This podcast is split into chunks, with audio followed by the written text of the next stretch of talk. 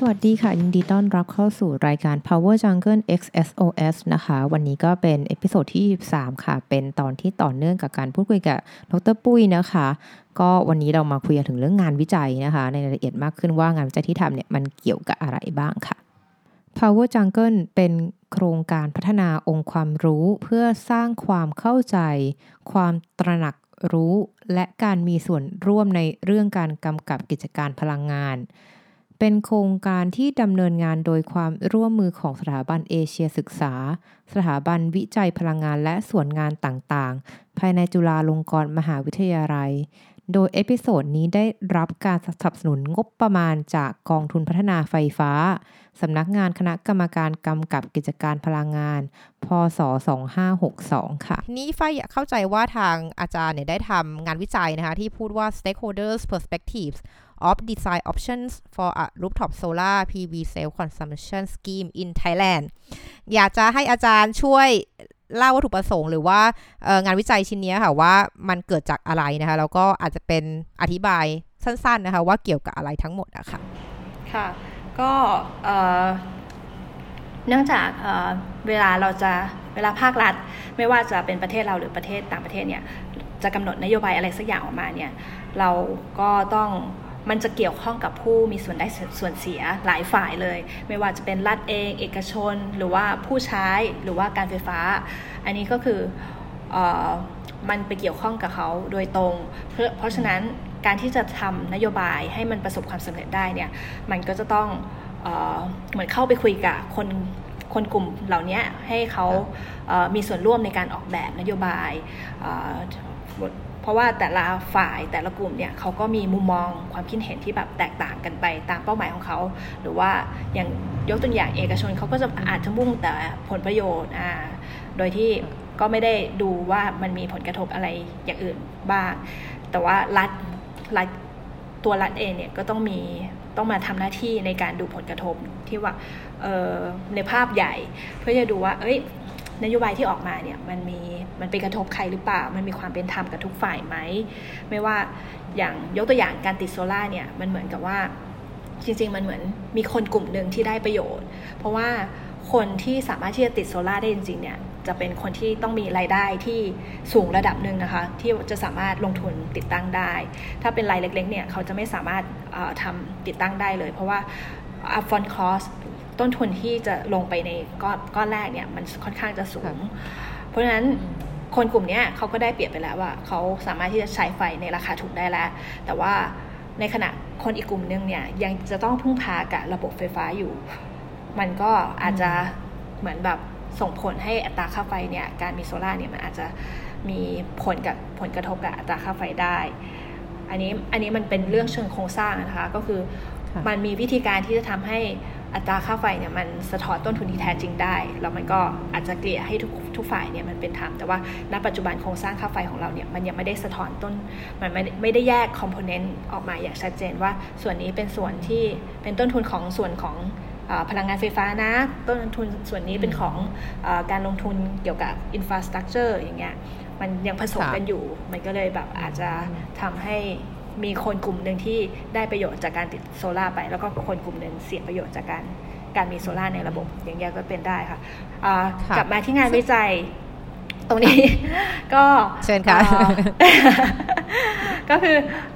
ในงานในงานวิจัยเนี่ยเราก็เลยลงเข้าไปดูค่ะว่าเออถ้ารัฐจะกำหนดนโยบายว่ามันจะเปรียบเทียบพูดง่ายเปรียบเทียบระหว่าง net metering กับ net billing เนี่ยมันมันมันจะเป็นยังไงแล้วก็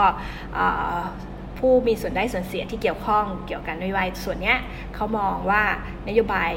เขาอยากอยากจะเห็นนโยบายมันออกมายังไงอ่าอันนี้ก็คือเป็นเป้าหมายของงานวิจัยชิ้นนี้ค่ะถ้าอย่างนี้เมื่อกี้อาจารย์ได้พูดถึงเรื่อง stakeholder นะที่มีหลายภาคส่วนมาก อันนี้ไม่ทราบว่ามีกี่มีกี่กลุ่มคะที่เราโฟกัสในงานวิจัยนี้ค่ะ stakeholder ที่ว่า stakeholder นะคะของของสำหรับงานวิจัยเนี้ยเราก็มองไปที่สี่กลุ่ม 4 กลุ่มหลักด้วยกัน ก็จะมีผู้ใช้ไฟฟ้า มีส่วนมีภาคเอกชนที่เขาจะเหมือนเป็นคนลงทุนเป็นคนเหมือนอยู่ในธุรกิจในแล้วก็มี policy maker เป็นคนเกี่ยวกับเป็นทางรัฐที่เป็นคนออกนโยบายต่างๆนะคะ แล้วก็มีการไฟฟ้าที่เขาเกี่ยวข้องโดยตรงเลย เพราะว่าระบบ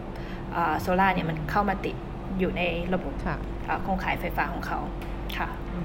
ค่ะ ถ้าอย่างนั้นอันนี้ขอถามในเรื่องของ approach หรือวิธีการทำการวิจัยนะที่เข้าใจว่ามันต้องมีการเก็บข้อมูลค่อนข้างเยอะเพราะว่าคือการเหมือน เรียกว่าไปคุยกับคนหลากหลายนะเพื่อจะทำให้แน่ใจว่า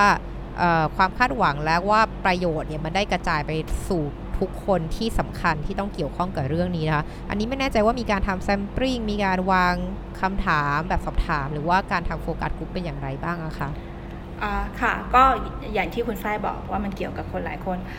วิธีการคือเราก็ไม่สามารถที่จะแบบไปสอบถามทุกคนได้ วิธีการก็คือเราก็ใช้วิธี expert judgment โดยการโดยกลุ่มตัวอย่างที่เราเลือกมาเนี่ยก็คือเป็นผู้เชี่ยวชาญในแวดวงธุรกิจธุรกิจนี้อยู่แล้ว หรือว่าเป็นคนที่ต้องมีจัดทำนโยบายส่วนนี้แล้วก็เป็นผู้ใช้นะคะ โดยวิธีการเนี่ยเราก็ใช้วิธีจัดโฟกัสกลุ่มโฟกัสกลุ่มก็คือรวมคนกลุ่มกลุ่มเดียวกัน อย่างเช่นโฟกัสกลุ่มที่ 1 ก็จะเป็นมีเฉพาะเป็นผู้ใช้ไฟฟ้าเลย อันนี้เราก็จะเลือกรายใหญ่ ๆ มาทั้งอาจจะเป็นจากสภาอุดเองที่ส่วนใหญ่เขาก็จะเป็นผู้ผู้ใช้ไฟไฟในระดับโรงงานอุตสาหกรรมพวกนี้นะคะแล้วก็มีผู้ใช้รายย่อย ก็คืออคนที่สมัครเข้ามาในโครงการ คือช่วงช่วงนั้นเราตอนเราทำงานวิจัยเนี่ยมันมีโครงการไพลอตขึ้นมาโครงการหนึ่งที่เราเชิญชวนคนประชาชนนะคะมาติดตั้งโซลาร์ลองดูด้วย อันนี้ก็เป็นอีกกลุ่มหนึ่งก็คือเป็นกลุ่มผู้ใช้ แล้วก็ กลุ่มของ policy maker อันนี้ก็จะเป็นรัฐก็จะมีหน่วยงานรัฐทั้งหลาย ในฝั่งนโยบายของกระทรวงพลังงานทั้งหลายที่เข้ามาทำโฟกัสกลุ่มก็จะเป็นอีกกลุ่มหนึ่งแล้วก็มีการไฟฟ้าอีกกลุ่มหนึ่งการไฟฟ้าเนี่ยเราก็ดูเราก็เข้าไปสอบถามทั้ง 3 การไฟฟ้าเลยทั้งการไฟฟ้าฝ่ายผลิตภูมิภาคนครหลวง แล้วก็อันนี้ก็จะเป็น คือสี่กลุ่มหลักๆที่เป็นโฟกัสกลุ่มนะคะ ใช่ค่ะ และที่เหลือก็เป็นการส่งแบบสอบถามแล้วอันนี้มีไหมคะในโฟกัสกลุ่มเนี่ยเราก็จะจัดกิจกรรมค่ะ ก็คือเราก็ทำแบบสอบถาม แล้วก็ไปถามกันในโฟกัสกลุ่มในการประชุมในกลุ่มย่อยส่วนนั้นเลย ว่าเออเราร่างแบบสอบถามมาก็คำถาม ที่เราถามก็มันก็จะเกี่ยวเกี่ยวกับการออกนโยบายว่ามันควรที่จะเป็น net metering หรือเป็น net billing ดี โดย component ในแบบสอบถามเนี่ยเราก็แตะเข้าไปถึงว่าเออคุณอยากจะให้มีการชดเชยไฟส่วนที่ผู้ใช้ใช้เองเแล้วหรือเปล่า แล้วอัตราที่อยากจะให้ชดเชยเนี่ยมันจะสูงกว่าเท่ากับหรือว่าต่ำกว่าอัตราค่าไฟแล้วก็ อีกส่วนหนึ่งก็คือถามในส่วนของว่าเออถ้าผลิตมาแล้วมันมีไฟส่วนเกิน ไฟส่วนเกินเนี้ยคุณอยากจะให้มีการชดเชยไหมชดเชยแล้วเก็บเป็นเครดิตแบบไหน เป็นหน่วยพลังงานหรือหน่วยหน่วยเงิน แล้วก็เหมือนเครดิตที่เก็บไว้เนี่ยถ้ามันหมดช่วงหมดช่วงไปแล้ว เหมือนกับว่าเราจะเก็บการชดเชยเนี่ยมันจะเป็น real time นะคะเป็นเดือนต่อเดือนว่างั้นเถอะถ้ามันมีมีไฟส่วนเกินมีเครดิตส่วนเกินเนี่ย การที่จะทบไปอีกเดือนหนึ่งคุณอยากจะให้เครดิตส่วนนี้มันมีมูลค่าเป็นยังไงอาจจะสูงกว่าต่ำกว่าเท่ากับอะไรเงี้ยแล้วก็ระยะเวลาในการเก็บเครดิตส่วนเกินตัวเนี้ยมันจะคุณอยากจะให้เก็บถึงเมื่อไหร่หนึ่งปีไหมถ้าครบหนึ่งปีจะตัดออกหรือว่าจะให้มูลค่าจะทำยังไงจะทำยังไงต่อประมาณนี้ อันนี้ก็คือคำถามที่ถามในโฟกัสกลุ่มค่ะ อันนี้อยากถามเรื่องความท้าทายนึงค่ะในการจัดการเรียกว่าเรียกว่าเหมือนให้คล้ายๆ ประชาพิจารณ์แบบอินแบบลงดีเทลคือเรียกว่ามานั่งคุยกันมาอะไรอย่างเงี้ยอันนี้มีความท้าทายอะไรที่ที่อาจารย์อยากจะแบ่งปันไหมคะในเรื่องของการทำโฟกัสกรุ๊ปกับเรื่องที่เกี่ยวกับพลังงานอย่างเงี้ยค่ะความท้าทายมันก็วิธีการเราเราพยายามที่จะแยกแยกกลุ่มนะคะ เป็นเป็นโฟกัสกลุ่มแต่ละกลุ่มของ stakeholder เนื่องจากมันจะมีความท้าทายว่าถ้าเราจัดรวมกันหมดเนี่ย แต่ละคนก็จะมีมุมมองที่ต่างกัน มันจะทำให้เหมือนมีคอนฟ lict เล็กน้อยว่าแบบเออบางคนเขาก็ไม่อยากเหมือนมีความเกรงเกรงภาครัฐว่าแบบไม่อยากจะออกความเห็นอะไรเงี้ยแต่ว่าถ้าเราจัดแยกปุ๊บเนี่ยเขาก็สามารถที่จะแบบใส่ความเห็นของเขาได้เต็มที่ แสดงความเห็นว่าเขามองว่ายังไงมันมีประโยชน์ยังไงอย่างเงี้ยค่ะก็คือสุดได้ว่าเรียกว่าเพื่อการเผชิญค่ะอ๋อก็เพื่อเพื่อลดเอ่อเรียกว่า ความท้าทายมันคือการการที่จะต้อง balance ว่าจะทำยังไงให้ลดการเผชิญหน้าระหว่างกลุ่มมากกว่าอ๋อโอเคค่ะนะคะอันอันนี้คืออันนี้คือเรียกได้ว่าคือการที่จัดแยกกลุ่มที่ไม่มารวมกันเนี่ยก็เพราะว่าเรียกได้ว่าอาจจะมีการไม่กล้าพูดความจริงทั้งหมดหรือสิ่งอยู่ในใจทั้งหมดเพราะว่าอาจจะมีเรื่องหลาย ๆ อย่างที่อาจจะเป็นเรื่องละเอียดอ่อนและอย่างนี้แล้วต้องทำงานด้วยกันอีกนานพูดอย่างนี้ตรงๆไม่ได้อะไรอย่างนี้ใช่ไหมเพราะว่าเพราะแฟเข้าใจว่าคนที่อยู่ในวงการ solar rooftop เนี่ยมันก็คง เป็นกลุ่มที่น่าจะเจอกันบ่อยๆในเรื่องของการทำนโยบายอะไรอย่างนี้อยู่แล้วนะคะก็ก็คือรู้จักกันจะให้พูดกันต่อหน้าขนาดนั้นก็ไม่ไหวเลยต้องแยกกันแล้วแล้วก็ทางทางทีมวิจัยเนี่ยจะเป็นทีมที่นำมาข้อมูลทุกอย่างมาผนวกกัน แล้วก็ดูว่าจะ balance สมดุลคือตรงไหนนะคะ ถ้าอย่างนั้นผลการวิจัยที่มีการเก็บข้อมูลทั้งหมดนี้ค่ะ เป็นอย่างไรบ้างคะคือได้ข้อสรุปว่าอะไรบ้างอะคะ ก็ผลสรุปมันนะคะก็คือเราก็ถามถามความเห็นแหละว่ามีความคิดเห็นยังไง เราก็ได้ออกมาว่ามันจะมีไฟด้วยนโยบายมันจะมีไฟสองส่วนเนาะทวนอีกทีก็คือไฟส่วนหนึ่งก็คือเป็นไฟที่ผลิตเราใช้เองเลย แล้วก็มีไฟอีกส่วนหนึ่งคือผลิตแล้วก็มันเป็นส่วนเกินที่จะไหลเข้ากริดเราก็ถามไปว่าอ่าส่วนแรกที่คุณผลิตเราใช้เองเนี่ยคุณอยากอยากจะมีการชดเชยไหม ซึ่งผลที่ออกมาคือทุกคนเห็นไปในทิศทางเดียวกันก็คือ เออคุณได้ประโยชน์จากไฟส่วนนี้แล้วคุณไม่ต้องไม่ต้องมีส่วนมีไม่ต้องมีการชดเชยอะไรอีกหรอกเออเพราะว่าได้ประโยชน์ไปเรียบร้อยแล้ว คุณสามารถที่จะประหยัดไฟในส่วนนี้ได้เรียบร้อยแล้วทุก stakeholder มองไปในทิศทางเดียวกันว่าไฟส่วนนี้ไม่ไม่ต้องมีการชดเชย แต่ว่าอีกส่วนหนึ่งไฟส่วนเกินเนี่ยมันก็จะมีความเห็นหลากหลาย เพราะว่าไฟส่วนเกินเนี่ยมันควรที่จะมีการชดเชยไหมเออมันไม่ไม่จำเป็นหรอก เพราะว่าเหมือนกับว่า มันอาจจะแบบเป็นการเพิ่มภาระให้กับรัฐหรือเปล่าที่จะต้องหาเงินส่วนนี้มาชดเชยให้คนกลุ่มกลุ่มเดียวอ่ามันก็อาจจะเป็นภาระของของประชาชนคนอื่นด้วยอันนี้อันนี้ก็คือเป็นเป็นอสอบถามมานะคะคะก็ในอีกกลุ่มหนึ่งคือ ถ้าเป็นฝั่งเอกชนเอง เอกชนผู้ใช้ไฟเนี่ยเขาก็มองว่า เออเขาน่าจะได้ประโยชน์จากไฟส่วนเกินส่วนนี้ ไม่ใช่แบบเหมือนให้ไฟเขาผลิตมาแล้วก็ไหลเข้ารัดไปฟรีๆ โดยที่แบบไม่ได้มีอะไรให้ไม่ไม่ได้มีประโยชน์อะไรให้เลยอะไรเงี้ย ก็อัตราที่ควรที่จะได้รับเนี่ยมันก็น่าจะสมเหตุสมผลหน่อยตรงที่มันน่าจะเท่ากับอัตราซื้อไฟไหมอ่าส่วนใหญ่ก็จะออกมาในทิศทางนั้นว่าเราก็ เหมือนเราอุตส่าห์ลงทุนนะ ถ้ามองในในภาคผู้บริโภค ผู้ลงทุนทั้งหลายเขาก็แบบ เออฉันก็อยากจะได้ประโยชน์จากการที่มันก็น่าน่าจะเทียบเท่ากับ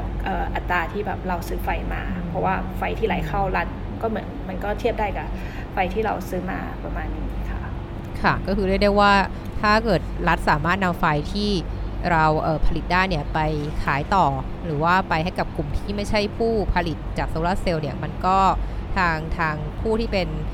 ลงทุนในการติดตั้งโซลาร์เซลล์เนี่ยก็ควรได้รับผลประโยชน์บ้าง โดยส่วนใหญ่ก็จะเห็นว่าควรจะเท่ากับราคาคุณขายไฟให้กับประชาชนทั่วไปถูกไหมคะค่ะเอ่อถ้าอย่างนี้พอดีก็สงสัยนิดนึงอะค่ะว่า ถ้าภาครัฐเนี่ยจะเหมือน ใช้เหมือนชดเชยให้หรือว่าเรียกว่าถ้าเกิดมีการบอกว่าเดี๋ยวเราจะจ่ายเงินนู่นนั่นนี่ให้ อันนี้ส่วนใหญ่แล้วเนี่ยก็จะต้องเป็นการนำนำเงินเหล่านี้มาจากมาจากส่วนไหนอะคะเหมือนกับว่าเวลามาชดเชยให้อะไรอย่างเงี้ยค่ะ มันก็จะเป็นมาจากภาษีหรือเปล่าหรือมาจากตรงไหนคะก็ก็มาจากเออไม่แน่ชัดว่าแต่ว่าโดยส่วนใหญ่มันก็มาจากส่วนของอภาษีด้วยนะคะ แล้วก็เหมือน เขาจะมีเงินในส่วนของการแบบออกนโยบายอะไรต่างๆ พวกนี้อยู่แล้ว ที่จะเอามาทบให้แต่ว่าในภาพใหญ่ว่าเเงินสำหรับนโยบายต่างๆเนี่ยมันมาจากไหนมันก็คือส่วนใหญ่ก็มาจากเราเราทั้งหลายเนี่ยแหละที่เอามาก็ก็เลยจะรู้สึกว่าเอ๊ะถ้าอย่างนั้นจริงแล้วถ้าเกิดเราจ่ายภาษีอยู่แล้วเนี่ยมันก็เหมือนในทางอ้อมนิดนึงว่าถ้าเกิดรัฐมีการนำไปช่วยสนับสนุนให้เกิดการเปลี่ยนไปใช้พลังงานทดแทนเนี่ยจริงๆแล้ว ก็อาจจะบางส่วนนี่ก็มาจากผู้เสียภาษีแต่บางส่วนอาจจะเป็นแบบมาจากด้านอื่นที่อาจจะเป็นการขายนู่นนี่ได้กำไรแบบขายไฟได้อะไรอย่างนี้หรือเปล่าอะไรเงี้ยคือเรียกว่าคงจะมีมาจากหลายทางแต่ส่วนหนึ่งก็คงหนีไม่พ้นจากภาษีใช่ไหมคะใช่ค่ะโอเค ถ้าอย่างนั้นนะคะตรงนี้ก็คือผลวิจัยเนี้ยค่ะ อาจารย์อันนี้คือเรียกว่าเพิ่งทำปีนี้ใช่ไหมคะหรือว่าใหม่ขนาดไหนคะเอ่อสักปีห้าอุ่น ค่อนข้างเกือบจะห้าปีได้แล้วค่ะ ก่อนก่อนที่จะมีโซลาร์นโยบาย คือเหมือนก่อนที่จะออกนโยบายเนี่ยเราก็มีการศึกษาซึ่งแบบกว่านโยบายมันจะออกมาได้เนี่ยมันมันค่อนข้างใช้เวลาชนานานนานเออข้าใจมันก็นโยบายมันจะกระดึกออกมาจะคลอดค่ะออกมาค่ะแต่ละอันเนี่ยแบบโอ้ใช่อืมเราก็ค่ะเออจริงๆตอนที่เราเสนอไปเนี่ยเราก็เสนอไปว่าอัตราที่มันน่ามันน่าจะได้เนี่ยก็คืออัตราเท่ากับ อัตราชดเชยที่น่าจะได้ก็คืออัตราเท่ากับค่าไฟเนาะแต่ว่าเอออันนี้ก็เป็นข้อเสนอพูดง่ายๆก็เป็นข้อเสนอจากค่ะเราอ่าแต่ว่าค่ะทางข้างค่ะบนเขาจะไปทำอะไรก็อีกแบตับดสินอีใจเงอะไรหนึ่ยังไงก็อ่าใช่อ่าเข้าใจค่ะ ถ้าอย่างนั้นนะคะก็ค่ะเชิญค่ะอ๋อคือข้างบนเขาก็จะเอ่อเหมือนกับก็จะมีมุมมองที่เอ่อมีมีความหลากหลายมากขึ้นนะคะ บางทีเราก็อาจจะมองเหมือนกับว่า เออมันก็มีความคุ้มคุ้มคุ้มทุนที่เอออัตราเท่านี้มันก็น่าจะใช้ได้ แต่ว่าเอ่อนโยบายที่ออกมามันอัตรามันค่อนข้างต่ำเนี่ยก็อันนี้มันก็แล้วแต่ว่าเขามองอาจจะมองว่าภาพรวมเนี่ยเออก็ไม่อยากจะให้มันเป็นภาระของกับประชาชนมากน่าจะใช่โอเคอ่าด้วยอัตราเท่านี้มันมันก็สมเหตุสมผลอืมเหมือนกันค่ะ อืม ค่ะ โอเคค่ะ ถ้าอย่างนั้นก่อนที่จะจบกันไปวันนี้นะ อยากให้โอเคค่ะอาจารย์ช่วยให้มุมมองนิดนึงค่ะ ว่าคำว่าการใช้พลังงานหมุนเวียนเนี่ย มันมีความสำคัญแค่ไหนคะกับความมั่นคงทางด้านพลังงาน แล้วก็ที่เราพูดถึงกันบ่อยๆระยะหลัง คือการพัฒนาอย่างยั่งยืนหรือการมี resilience ของประเทศเราอะค่ะ อันนี้มีมุมมองยังไงบ้างคะเอ่อพลังงานหมุนเวียนคือถ้ามองในเชิงเทคนิคเนี่ยมันก็อย่างที่เราทราบกันดีว่ามันเอ่อ มันยังไม่มีมันเป็นพลังงานหมุนเวียนที่มามาไปไปๆอะนะคะมันยังไม่ไม่มีความคงที่เอ่ออย่างโซล่าค่ะเองเนี่ยโซลาร์เองค่ะมันก็ผลิตไฟฟ้าได้เฉพาะช่วงกลางวัน ในขณะที่ช่วงกลางคืนเนี่ยมันก็ไม่มีไฟ เพราะฉะนั้นเอ่อเราก็ยังต้องอาอาศัยการพัฒนาของอาระบบกักเก็บอยู่ที่เออถ้าต้นทุนในอนาคตมันต่ำลงเนี่ยมันก็จะช่วยในส่วนนี้ได้ แต่ว่าเอ่อ ถ้ามองในภาพเศรษฐกิจการใช้พลังงานหมุนเวียนเนี่ยมันช่วยประเทศในแง่ของเออการเกิดรายได้การสร้างงานอะไรในในประเทศเราเอง โดยที่เราไม่ต้องไปพึ่งพากับการนำเข้าพลังงาน พวกเชื้อเพลิงฟอสซิลจากต่างประเทศอ่าค่ะแล้วก็การผลิตเอ่อพวกพลังงานลมพลังงานเอ่อแสงอาทิตย์เนี่ยเรา เราเอ่อถ้าพูดถึงคือเชื้อเพลิง ในส่วนเชื้อเพลิงเนี่ยมันเราได้มาฟรีๆแหละ เราไม่ต้องไปเสียตังค์ค่ะถ้าเทียบกับ fossil fuel ที่เราจะต้องไปเสียตังค์อ่าซึ่งมันก็ช่วยเอ่อให้การพัฒนาที่เอ่อในระบบเศรษฐกิจของเราเนี่ยมันมีความยั่งยืนไปมากมากมากกว่าที่จะเอ่อไปพึ่งพาเชื้อเพลิงใดเชื้อเพลิงหนึ่ง ก็คือถ้ามันมีการกระจายเชื้อเพลิงในการผลิตไฟฟ้าเนี่ยมันก็จะช่วยให้เอ่อ มีความมั่นคงมากขึ้นนะคะอืมคือการว่กระจายความเสี่ยงใช่นิดหนึ่งกระจายความไม่ใช่เสี่ยงพึ่งพาแต่อย่างเดียวนะคะ ก็คือใช่มีอันหลากหลาย ถ้าฝนตกแดดไม่ออกก็ไปใช้พลังงานลมแทนอะไรอย่างนี้นะคะใช่ค่ะค่ะโอเคค่ะค่ะแล้วถ้าอย่างนั้นอย่างนี้แสดงว่าเราพูดเรื่องความมั่นคงทางพลังงานเนี่ยก็คือเรียกว่ามีความหลากหลายไว้ดีกว่านะอันนี้มันจะเชื่อมโยงกับเรื่องการพัฒนาอย่างยั่งยืนได้อีกไหมคะที่ที่มุมมองของอาจารย์ เอ่อมุมมองพัฒนาอย่างยั่งยืนนะคะ ก็ค่ะเอ่อมันจะมีมีประเด็นเรื่องของพวกเอ่อการพัฒนาโรงไฟฟ้าชุมชน อันนี้มันก็อืมจะช่วยมันก็ช่วยให้เอ่อเหมือนชุมชนอะเข้ามามีส่วนร่วมในการสร้างโรงไฟฟ้า เพราะว่าปัจจุบันเนี่ยเราจะมีประเด็นของการ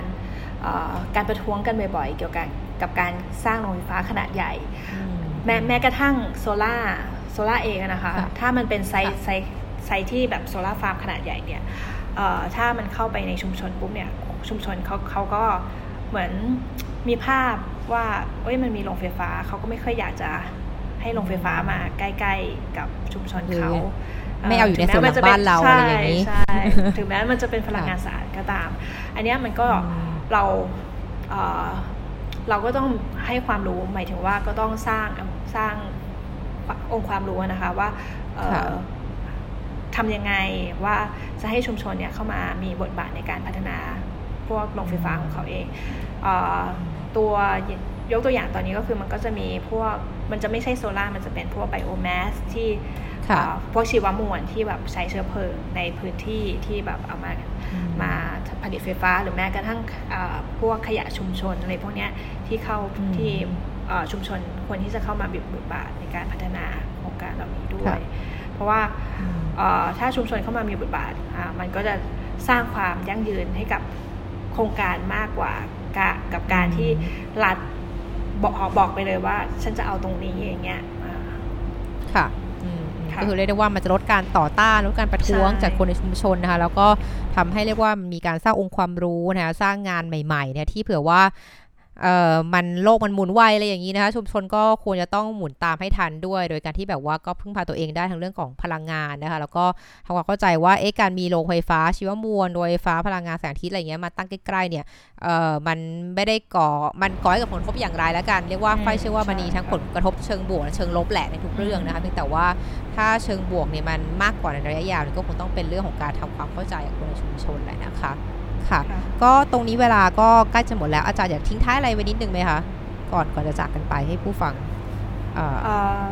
ค่ะก็ในในในเรื่องของอการใช้พลังงานหมุนเวียนเนี่ยมันเรา มันก็ไม่ใช่มีทั้งมีข้อดีซะทั้งหมด แล้วก็มีข้อเสียทั้งหมด คือวิธีการเราควรที่จะ balance ระหว่างประโยชน์กับผลเสียที่เกิดขึ้นบางที มุมมองของเราเนี่ยเราอาจจะมองมองแค่ในมิติเดียวหรือเปล่า ก็อยากจะให้ลองไปเหมือนดูลองลองสวมหัวของคนอื่นดูมาแล้วก็ใช่แล้วก็ลองดูมองดูในมิติอื่นๆดู ก็จะเห็นเห็นปัญหามากขึ้นนะคะ ว่าแบบเออทำไมเออสิ่งที่เราคิดว่าแบบเฮ้ยฉันอยากจะให้มันเป็นอย่างเงี้ยแล้วทำไมอีกมุมหนึ่งทำไมมัน ถึงไม่เกิดขึ้น